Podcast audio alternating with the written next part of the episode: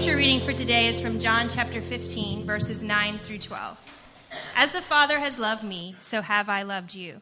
Now remain in my love. If you keep my commands, you will remain in my love, just as I have kept my Father's commands and remain in his love. I have told you this so that my joy may be in you and that your joy may be complete. My command is this love each other as I have loved you.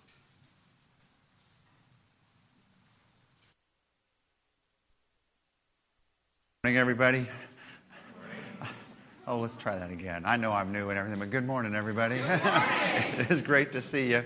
I want to just say Ryan has incredible courage today to ask me to come and speak on parenting.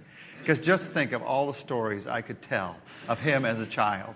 I mean, it would just be the most, I mean, we could have the most fun in the world here today. Just me telling you stories of him being goofy as a child. I've got a list of them, like 20 or 30 of them here. It could be the most awesome thing in the world. But I'm not going to do that.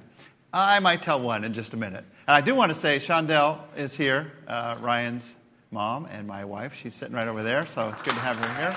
And also, I, uh, Ryan was joking earlier about him being the uh, first child, so he didn't turn out so well. We have our third child here, Luke. So he's the perfect child, obviously, in our family. He really is a great guy. I love Luke a lot. Ryan does too.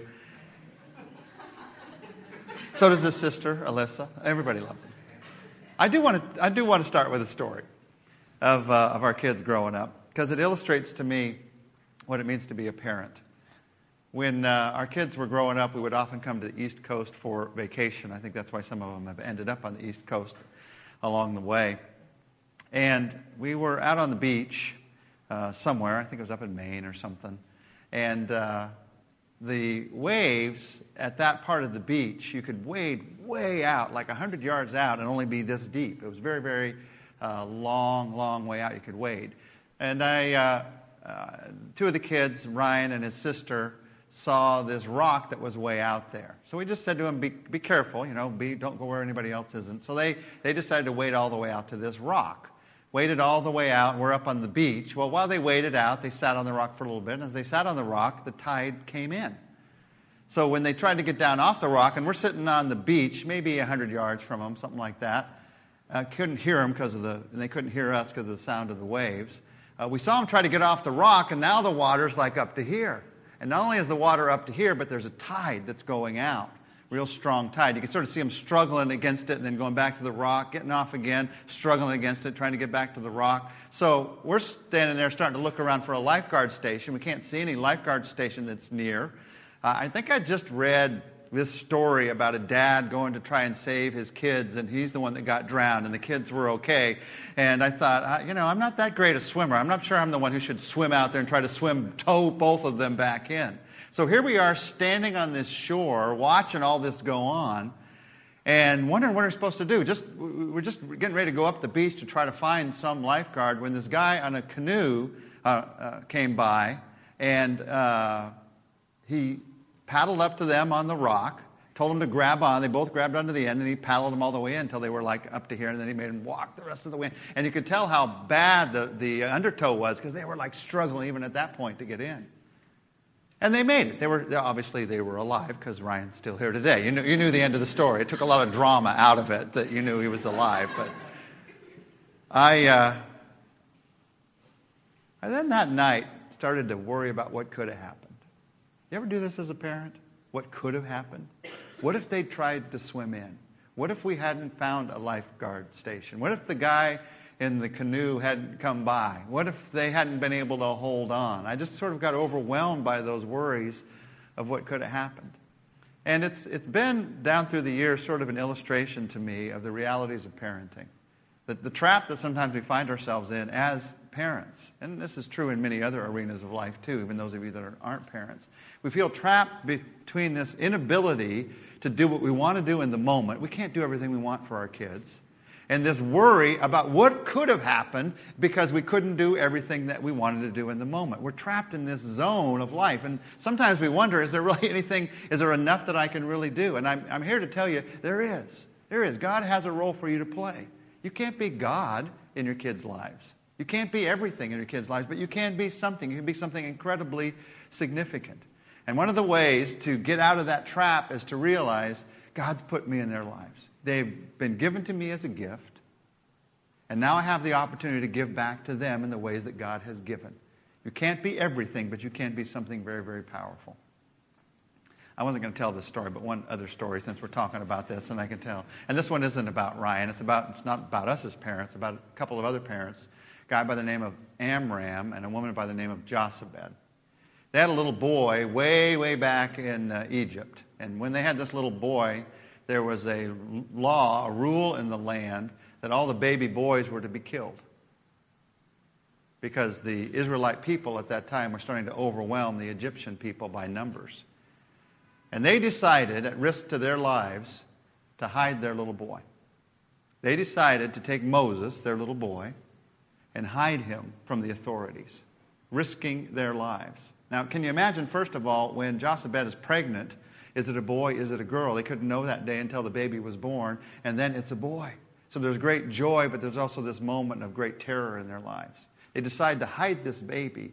And then along the way, they take the baby, remember, down to the, to the water, so let it go so that eventually Moses could come into Pharaoh's house. Now, Jochebed's going to raise, by God's grace, going to be able to raise Moses the way that it works out. But he is also attached to Pharaoh's house. But the way that that happens, and here's this other picture of parenting, is this is all about water and parenting today because she takes baby Moses down to that water and puts him in this basket and she lets him go, heads him towards, floats him towards this opportunity of a lifetime for him to be in Pharaoh's household. And as she lets him go, this picture of the uncertainty of parenting is there so powerfully. You know what parenting is? Parenting is planned uncertainty. You know what I'm talking about? It is planned uncertainty. You can make all the plans in the world, then they get sick. You can make all the plans in the world, then they do this. You can make all the plans in the world, and they don't work out. We're supposed to plan, but then there's the uncertainty of what's going to happen. And that's what you've been talking about during this parenting series. How do we navigate that? How do we walk through that? And you've talked about how do you set the right priorities and how do you have the right kind of discipline. Today, we're going to focus for a few minutes together, just in a practical way, learning from Jesus about one of the crucial roles that we have in parenting. A lot of things we can't do. Here's one thing we certainly can do, and we get to do a lot of it every day, and that is communicate. We got to communicate to our kids, and we got to let them communicate to us.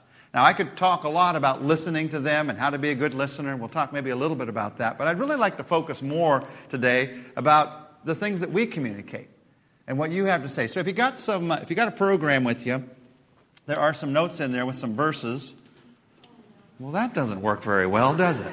I mean, that's just not the way to do that. so, as we, uh, as we st- talk today, you always need technical support. Thank you. as we talk today about, today about communication and how it works, now it's like I feel like a little kid because it's a little bit tall, though. there we go as we talk about communication and how it works, what I want to do is learn from Jesus. What does Jesus teach us about how to communicate as parents with our kids? Just get some tips, get some ideas, get some strength from Him. The power of five different things in our communication. Number one, in communicating with kids, the power of honesty. The power of honesty. You learn from Jesus that the foundation to communication is trust. If there's no trust, there's no communication. I, uh, a number of years ago, spent a good amount of time reading through all four Gospels, just asking myself one question What about relationships? What did Jesus say about relationships, and what did Jesus do about relationships? Just listening, learning, trying to figure out about how the Master teaches us about relationships. And as you look at how Jesus communicated with people, there is no doubt that Jesus communicated with this honesty that is different than you see anywhere in the world today. It's the kind of honesty that we'd want in any communication, in any relationship, but especially with our kids. When you look at Jesus' honesty, it's a different kind of honesty than we have today. You look at Jesus, he's able to just be starkly honest with people. He could look at his closest friends, a, a guy by the name of Peter, and say, Peter, get behind me. You're being Satan to me right now. Did you know that? Now, would you say that to your closest friend? Get behind me, Satan? Maybe some of you would. But that's an unusual way to speak in the world today. That's the way Jesus was speaking. Jesus could look at the people that were the greatest enemies of faith in other people's lives. They were called the Pharisees back then. And he could call them a brood of snakes as well. He had many, many difficult things to say to people, but he always said them in a way that they kept coming back to him. They kept being drawn back to him. Now, when I try to communicate honestly, sometimes like this, it tends to push people away. But Jesus communicated honestly, and he continued to draw, draw people in. The only way I could figure that that happened is they saw the love in his eyes. They saw how deeply he cared. And that's what you and I need. We need this power of honesty in our communication with our kids. And it starts with the very simplest of things, what Jesus said in the Sermon on the Mount. It's that first verse you see in the outline, Matthew 5 37. Simply let your yes be yes and your no, no. Anything beyond this comes from the evil one. How many of you can remember back when you were kids, you had no idea what your parents were talking about? You had no idea what they meant. They, they would go into these long explanations, and you'd go, What was that? Sometimes kids just need yes and no. If you want to circle some words, circle the word yes and circle the word no. They seem like very simple words, but that's the power of communication. And all of us, we've all had this experience with our kids of, of the yes and no and how they take things. A little five year old comes to you and says, Can we go to the park later? And you say, Oh, sure, sure, sure, sure, sure. And then you go on for with whatever. That little tiny sure, that little tiny yes, that's like somebody calling you and saying, Do you know you just won a million dollars? I guarantee you, you want a million dollars. And by the way, we're driving the million dollars to you in a new car, which we're also giving to you. Guaranteed it's coming your way. It'll be there in five minutes. That's, how would you feel if you got the, uh, that kind of phone call? Very anticipating the next five minutes, watching what's going to drive up to your door. When kids hear that sure, they hear it as this, yes, we're going to the park. And you and I, we're just going through our day. We're just saying the simple word. Now, in a minute, we're going to talk about the fact that none of us, none of us, none of us get it right all the time in communication. So if you're one of those people who likes to beat yourself up in church and think about all the bad things you do and how wrong you are and you know how much God shouldn't love you because you didn't do this or didn't do that, just don't go down that road. He loves you amazingly, wonderfully, powerfully. But he does have some things to teach us. And one of the things Jesus teaches us, and if I'm going to be a better parent, one of the things I got to learn is to really work on letting my yes be yes and my no, no. Now, the only way I know to do that in a practical way is to take a breath sometimes because you're running through the day. So you hit these moments where there's a yes or no, there's a red light or a green light, and you got to take a breath. Okay, is it going to be yes or no? Think about it for a minute, and then you give the yes or no. When you constantly say yes and it's no, trust is lost. Or if you constantly say no, no, you can't do that. Oh, well, maybe just this time. No, you can't do that. Oh, well, maybe just for tonight. Then all of a sudden, trust is lost there as well. So when I can do what Jesus says, if I'm going to learn how to communicate, I want to learn from Jesus, I got to simply let my yes be yes and my no, no. Now, James 3 2 is this verse that I wanted us all to be honest about. If, well, let's read this one together because I want all of us, I want you to be in this one with me. I don't want to feel alone reading this verse. If we could control our tongues, we would be perfect and could also control ourselves in every other way. Anybody in here perfect? I'm sure not. There's no such thing as a perfect person. So the Bible says no one is perfect. No one is perfect with their words. If you could be perfect with your words, you would be perfect in every other area of life. That's how powerful our words are. A whole different sermon, but that's how powerful our words are. So you're going to mess up sometimes. So you get a phrase in your mind when I, when I mess up, I fess up. When I mess up, I say, sorry, I was wrong. I don't know what it is. It's this little four year old, and we messed up in our communication, and somehow we, we, it's this barrier to say, I'm sorry, I was wrong. But a lot of us have that in our lives. When you mess up in communication, one of the ways that you let your yes be yes and your no, no, one of the ways you continue to be honest is to say, I made a mistake. I shouldn't have said we could go to the park. I didn't know this was going to happen. You just let them know. You don't make something up. You don't act like you always knew what was going to happen. You just say, this is what it is. Now, you need in your life, and I need in my life, God's power, God's Spirit in order to do that. Because without God's power, without God's Spirit, we tend to be self sufficient. We tend to be selfish. We tend to be self focused. And that causes us, especially with people that we have some power over, and a four year old would be one of those, or an eight year old, not a 16 year old, but maybe a four or an eight year old. When we feel like we have power over them, we tend to try to act powerful without God's Spirit, without God's love. So, first you start with the power of honesty. First thing you learn from Jesus. Now, in a more practical way, second thing you learn from Jesus in communicating with kids is the and with anybody, by the way, is the power of questions. The power of asking questions, the right question at the right time. Jesus was an absolute, absolute expert at this. He had the ability to ask people the right question at the right time in the right way and draw something out of them that was not there before, that they didn't know was there. So, a couple of examples are there. You see in Matthew, who do you say that I am? He asked his friend Peter. Everybody had been wondering, who is Jesus? Who's Jesus? Is he the Messiah? Is he the promised one? Nobody would say it because they'd been waiting thousands of years for the promised one. They were afraid to say it. So they're having this discussion about some people say you're this, Jesus. Some people say you're this.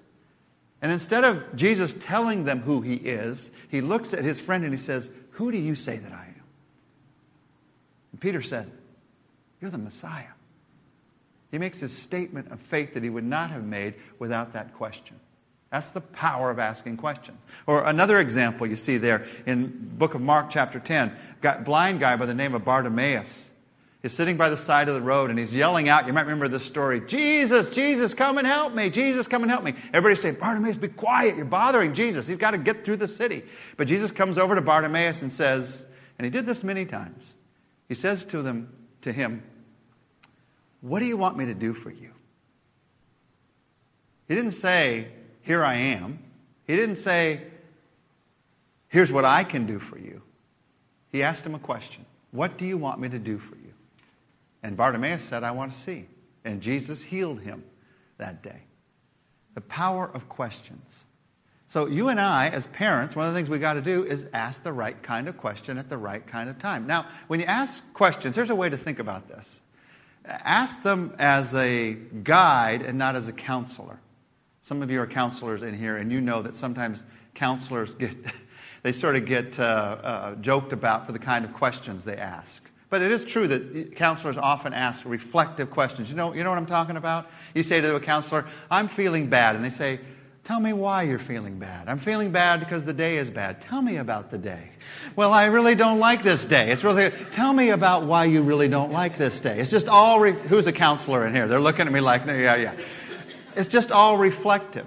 And that's okay in a counseling situation, but as a parent, you're not just a counselor. In fact, you're not primarily a counselor. You're a guide. You're a guide. And if, if a guide has taken me through, maybe uh, taken me up a, a, a, mountain, and he knows or she knows the next time I go up that mountain, they're not going to be, that, be there. I'm going to take another group of people up that mountain. They're going to ask questions along the way to help me to learn, to help me to get it. Okay, now we're at point B. What's, now, here we're standing here. We're supposed to go to the right or the left. Which way should we go? I'm either going to get it right or wrong in that situation. And by saying which way we should go, all of a sudden, instead of looking for a reflective answer, they're looking for a directive answer. And that's the kind of questions we want to ask. The kind of questions, whether kids are preschoolers, we do this a lot when they're preschoolers, or they're in teenage years, the kind of questions, do you really think that's a good idea? And it lets them know something. There's something about the power of those kinds of questions that can change everything. So you ask questions. Now, I have to be honest. Sometimes when we want, to, we want to get the point across as parents, instead of using questions, we often use volume. Would you agree with that?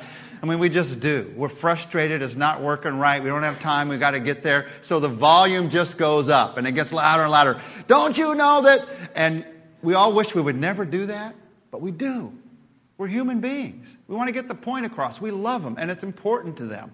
And it's important to us that they understand this. But the truth is, we don't want them to do what we're saying to do. You think, wait a minute, yes, I do. That's exactly what I want. I want them to do what I'm telling them to do. But in the end, that's not what you want. You want them to do the right thing. And if it's just what you're telling them to do, what's going to happen when you're not there to tell them anymore? So the reason you ask questions is to give this directive guidance that helps them to get to the place where God wants them to be. You use questions. That's the power of questions. Third power we learn about communication from Jesus is the power of pictures. In your parenting, just use a lot of pictures.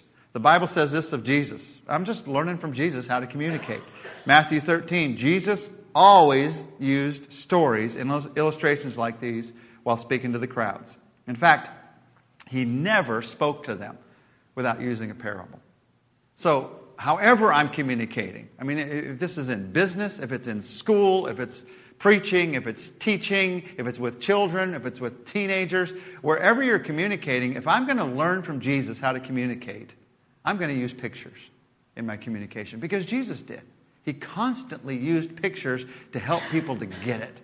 I always think people are getting what I'm saying. Do, you feel this way too? But then you have a talk later and you realize they had no idea what I was just saying. I mean, it just went right over their heads. And the first thought is, what's wrong with them? I mean, what I said was so simple. I used just such simple words. Why couldn't they get this? Communication is tough business.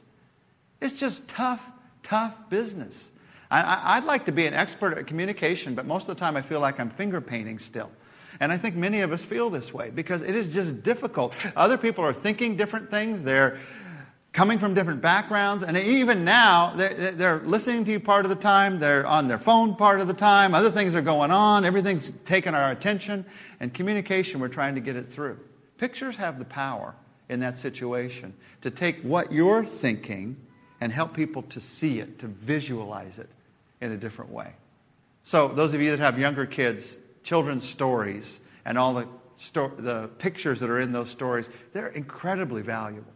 The power of those stories in children's lives are incredibly ba- valuable. Since, since our kids were little, I've told them the story of a fuzzy wuzzy bear. And now I get to start telling it to our grandkids. A fuzzy wuzzy bear who had lots and lots of fuzzy wuzzy hair. And he wanted to cut it off because look at you guys. I mean, you're all adults, and I say fuzzy wuzzy bear, and you all like woke up, like, oh, a story. This is awesome. I mean, it was getting boring, but now we got a fuzzy wuzzy bear story. That's the power of a story. It just wakes you up. It's a story of a bear who didn't like his hair because it bothered him. He thought, why did God give it to me? And he cuts it all off and discovers that it protected him from the sun and from the, the bushes and from uh, the cold. Whatever stories you use, sometimes you might make them up, many times you might read them. Use stories to communicate with your kids.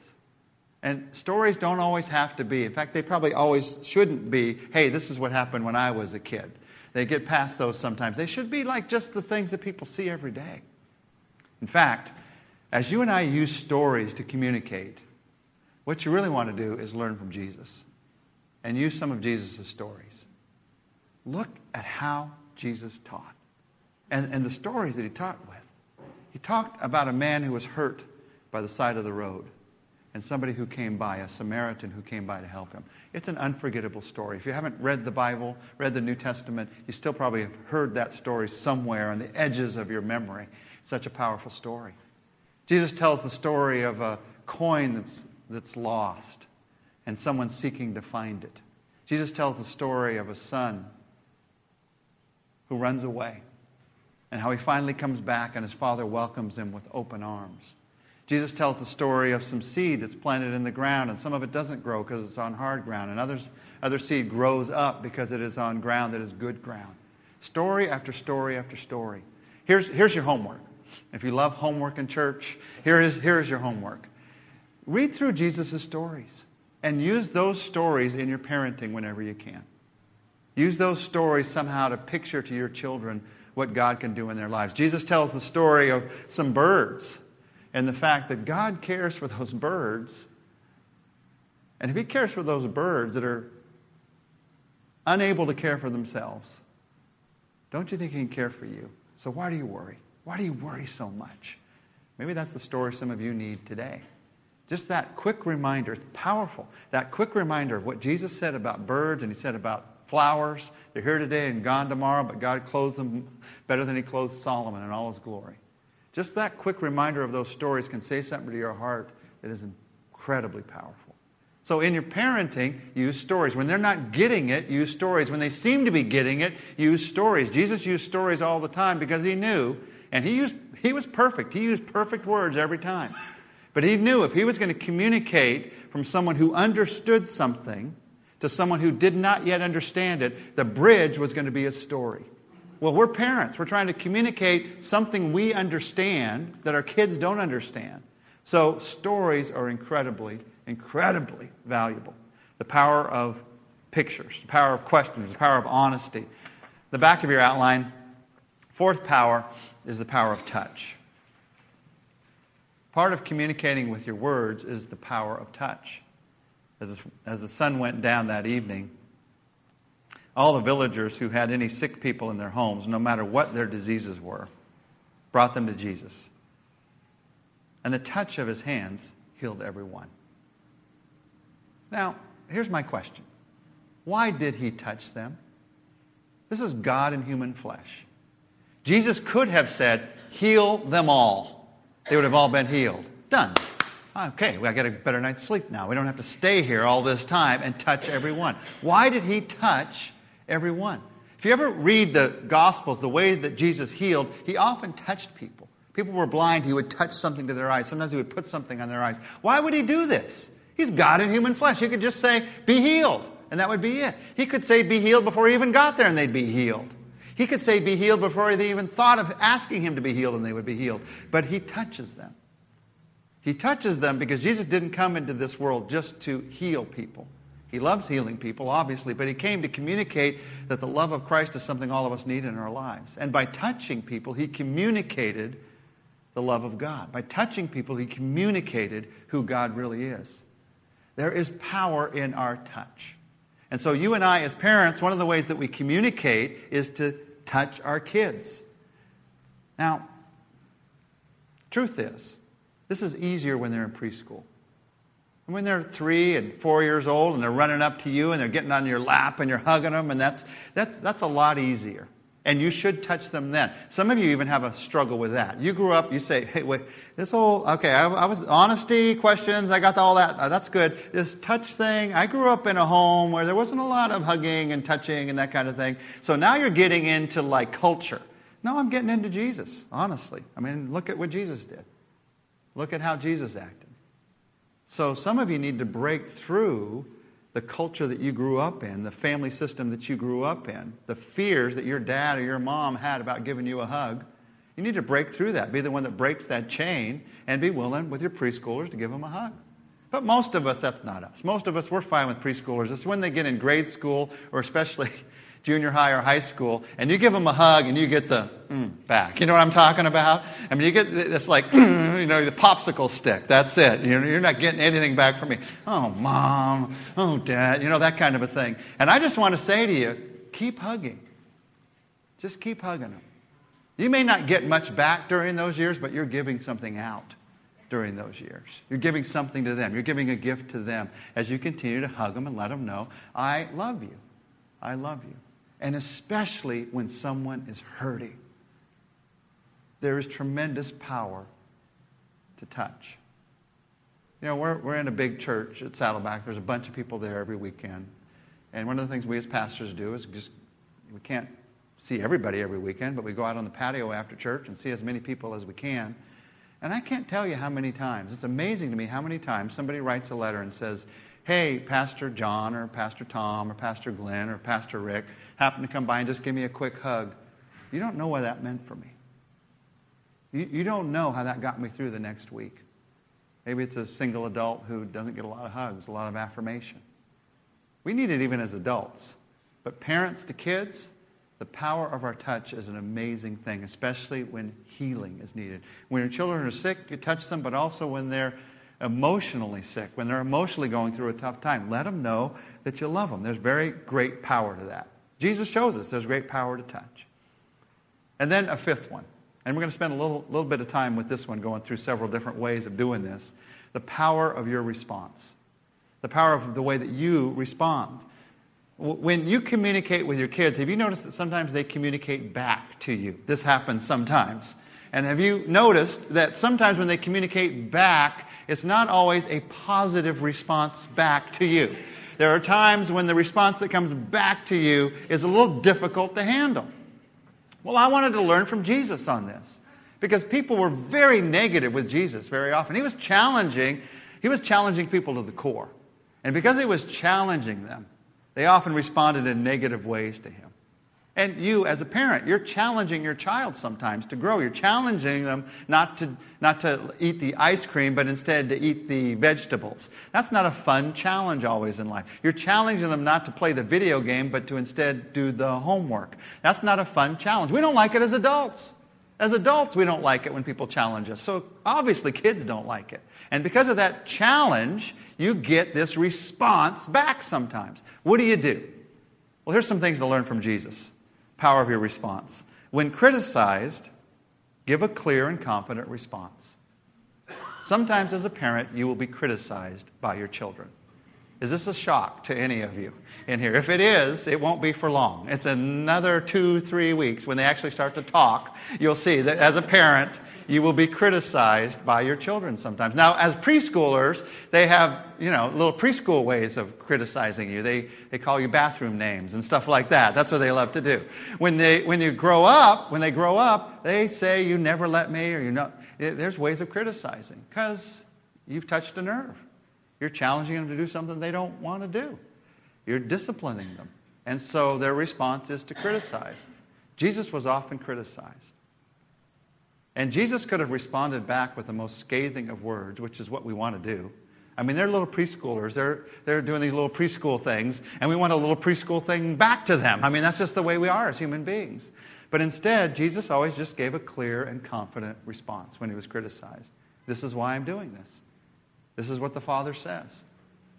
He was able to do that because his identity was not wrapped up in what that other person thought of him what the Pharisees thought of him or his disciples thought of him. His identity was in who he was as a son of God. And when you and I realize that our identity is not wrapped up in being a mom, being a dad, our identity is focused on the fact that we're a son of God, we're a daughter of God because of what Jesus Christ has done for us. When our identity is there, we're able to give a clear, confident response. If your identity is totally in being a mom or being a dad, you will not be able to do this. Because one word of criticism will be devastating to you. How could you say that? All I've done for you, all I've given to you, the things that maybe you heard your parents say. Why did they say those things? Maybe because their identity was too wrapped up in parenting or in something else in their job. The more, and this is a lifetime project, by the way, at least it is for me, I think it is for most of us. The more our identity becomes wrapped up in who we are as God's child, the better we're able to parent our children.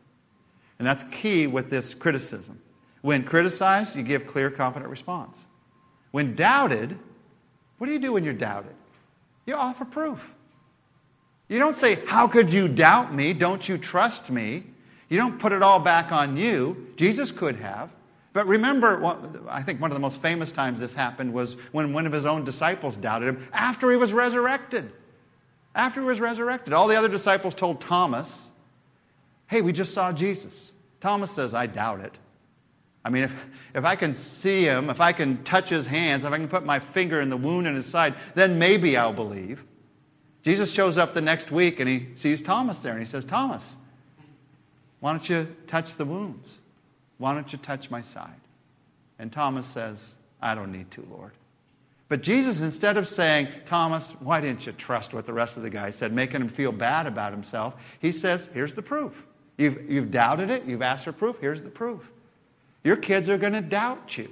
They're going to doubt what you say, the facts of what you say. They're going to doubt what you say, whether it's the right thing to do. So you just tell them why. Now, I've discovered as a parent, the longer you take to offer proof, the less they're going to doubt you in the future. Because the last thing they want is a 30 minute lecture on why you're right, on why what you say is right. So if you just take the time to lay it all out for them, that's going to really help them the next time to really wonder whether they should doubt or not. Joking aside, there's going to be a time for some of you when they doubt your faith, your faith in Jesus, those of you that are followers of Jesus. So some of your kids are going to doubt your faith in Jesus. That's going to be their path to faith in Jesus. So, what do you do when that happens? You do what Jesus did. Jesus was doubted for being Jesus. So sometimes you're going to, by those closest to him. So sometimes you're going to be doubted for following Jesus, even by those close to you. And the emotion's going to rise up in you, and the thing you're going to want to do is attack. How could you say that? How could you feel that way? Don't you see what I stand for? But instead, Jesus shows us just offer proof. Well, let me tell you the story of how I came to Christ. Let me tell you what it means to me. You're going to have to make your own decision. But here's what I made my decision based on. When ridiculed, don't respond to the insult. Sometimes criticism will grow into ridicule, and even from our kids. So, what do you do when that happens? You don't let the insult become the incendiary remark that continues this Hatfield and McCoy's battle into the rest of eternity, sometimes it feels like. You can pile insult upon insult upon insult in a family, and some of you have families where that has happened or is happening. And one of our privileges as parents is to not let that path begin. When the insult happens, you decide in that moment, instead of insulting, I'm not going to respond. In fact, Jesus, when something was very insulting, there's a difference between a doubt and an insult. When somebody says, I doubt you, and somebody gives an insult, Jesus didn't even respond to the insult at all. He didn't give it the time of day. He was silent to insults, he answered doubts. So it's okay to say, I'm not even going to answer that one. That doesn't deserve a response. Some things don't deserve a response, Jesus teaches us. And then I think my favorite thing I learned from Jesus about the power of your response is when you're backed into a corner, you turn on the light. And here's what I mean by that. They would often try to back Jesus into these corners where they would say, okay, well, we'll ask Jesus this question. First you ask him this, then you ask him this, and then he will not have an answer. We got him trapped. So, like one day they came and said, Jesus, um, this, this coin here that we pay taxes with, you know, should we pay taxes to Caesar or should we not? Because they knew if he said, yes, we should pay taxes, that then he was affirming Caesar. A lot of people would be mad to him. If he said no, then he was denying Caesar, and other people would be mad at him. They thought, he is absolutely trapped. There is no way out of this for Jesus. And some of you remember what Jesus said that day. Jesus said, look at the coin. Get a coin, look at it. Whose inscription is on it? Caesar's. Well, give to Caesar what's Caesar's and give to God what's God's. And they all walked away like this head scratching, what just happened? I mean, what just happened? That's what you want to do to your kids sometimes as parents. Where they come and you, they think they've got you. They're, okay, you got to let me go to this party with my friends, or no one's going to ever love me anymore. And you say something like, Why is it so important to you? Why is that so important to you when you know that you have a God who loves you? Or why is that so important to you when you've got these other things in your life? And they walk away sort of scratching their heads. That's when you know you've done a brilliant thing as a parent. And you get it like once or twice in your life. So when it happens, just rejoice in it. Oh, this was a good day. Oh, I love this day. Rejoice in those days. Jesus could do it almost every time. I want to learn how to do it from, from him, from his example, sometimes. When you feel trapped, you're different than Jesus. I'm different than Jesus. When you feel trapped, in between two ways of thinking. You need some time to think. He could give it immediately. Well, give me some time to think about that. Because when you're feeling trapped, you're gonna, it's the fight or flight syndrome. You're either going to fight against your kid or you're going to run away from the situation. So when you're feeling like, oh, this is not a good situation, all right, I, I need some time to think about this. And then you ask God for the third alternative. When, when, you're in these situations where neither thing seems like a good choice, I've found there's always a third alternative. You give to Caesar, give to God, what should we do? Well, give to Caesar what's Caesar's, give to God what's God's.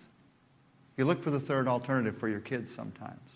When it feels like there's no good decision in a situation that they're in, you help them to find what's the right thing to do when it seems like there's no good thing to do in this situation. Well, the right thing to do, obviously, is keep loving God. The right thing to do is to trust Him even in this. The right thing to do is to realize He can use even this. The right thing to do is to take a difficult situation, a difficult discipline, even though you didn't deserve it sometimes, asking God to use it in your life. There's a lot of right things to do.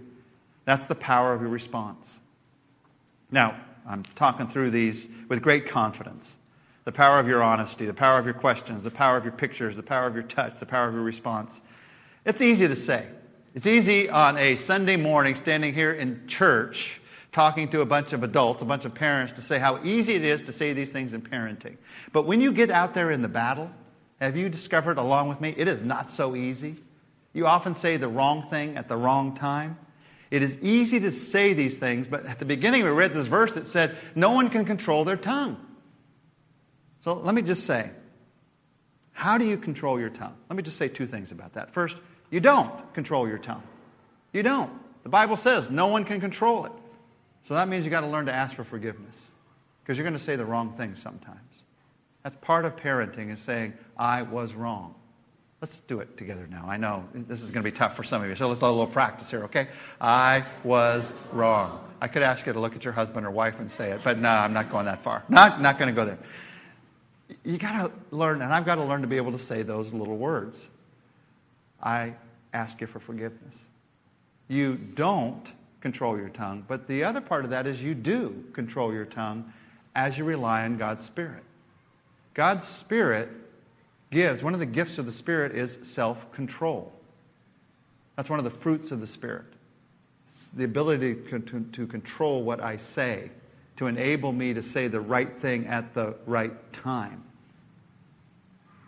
Truth is, if I'm going to get to where I need to be on this one, communicating with my kids, I've got to have an honest talk with myself, honest moment with Jesus concerning what he said in Matthew 15, 18. In Matthew 15, 18, Jesus said, But the things that come out of the mouth come from the heart. Things that come out of the mouth come from the heart. Words get their start in the heart. Now, I don't want to believe that. I, will just tell you, I don't want to believe that. I want to believe, I didn't mean to say that. I want to believe, well, that's not me, that just slipped out. I want to believe I heard somebody else say that and I just sort of passed it along. But the Bible says what comes out of the mouth comes from the heart. So if I'm going to communicate well with my kids, I got to sit down, honest moment with Jesus and say, that's just the truth of me. If I said it, there was a reason I said it. And the reason I said it isn't your fault or your fault or society's fault or an accident's fault. It's my heart's fault. Now, right about now, some of you are thinking, wait a minute, I thought this was about me communicating to my kids, not about me and my heart. It is about you and your heart, because that's what it comes down to. And one of the challenges in my life about parenting is it brings out how much I need Jesus in everyday life. It brings out how far I am from where I think I really am I'd like to think I'm really great at forgiveness, but then I find myself saying these things to my kids. I'd like to think I'm awesome at kindness, but I find myself being unkind to my kids. I'd like to think I can handle any circumstance and see that God is above and beyond the circumstance, but then I find myself so frustrated in frustrated words with my kids. And it's a reminder of reality to me. So, what are you going to do about it? Are you going to realize? I'm going to realize, I hope, I need Jesus in my heart. I know that's a very simple, childlike thing to say. I need Jesus in my heart. But maybe one of the best things we can do as parents is do what Jesus said become like a child sometimes. And realize at the very simple, basic level, with Him in my heart, now I can communicate in different ways. And when I don't communicate like I want to, instead of blaming others, I go back to Him and say, Jesus, first, first of all, I mean, it was partly their fault, but first of all, I'm coming back to you and saying, it starts in my heart. I know that's where it starts. So would you keep growing me? Lifetime project. It's a lifetime project. And our kids get to be a part of this project. One of the great joys of parenting is how you grow closer to Jesus in parenting. And one of the great joys of parenting is recognizing that even in the mistakes, even in the stumbles, He knows you. He's right there with you. He's giving you the strength that you need for this day, this moment right now. So, before we look to the Lord together, at the end of this service in communion and celebrating who He is, I'd like to just spend a few minutes praying with you, praying for your heart, my heart. Would you, would you pray with me? Let's just spend some time, make a place right there with you and Jesus. And just say to Him, Jesus, my words are not always right, or something like that. You know they're not. And I'd like to think it's something else, someone else. But I know the truth of what you're saying. It does start in my heart. And so keep growing my heart closer to you, stronger in you. Help me to get to know you better and better through your word. And help me to pass that along to the people that are around me. And when I stumble in my words, instead of getting caught up in guilt and shame and blame, I pray that instead I'd get caught up in your love. I'd get caught up in your grace. I'd get caught up in your forgiveness. and I'd pass that along. Lord, I want to pray for everyone in this room, particularly for parents, that you would give to us together a deep sense of your presence with us, a deep sense of the fact that, Lord, you're walking alongside of us. And Jesus, help us to learn from you. Help us to learn from you how to talk to the people that we love. Thank you that whether we had a good week this week with our communication or a bad week, you love us just as much. And thank you that through your Spirit, through your word, through your strength, you can direct our words in a different way in one circumstance this week. I pray that would happen. We pray together that would happen in our lives, in our families, in our communication. And we pray it in Jesus' name. Amen.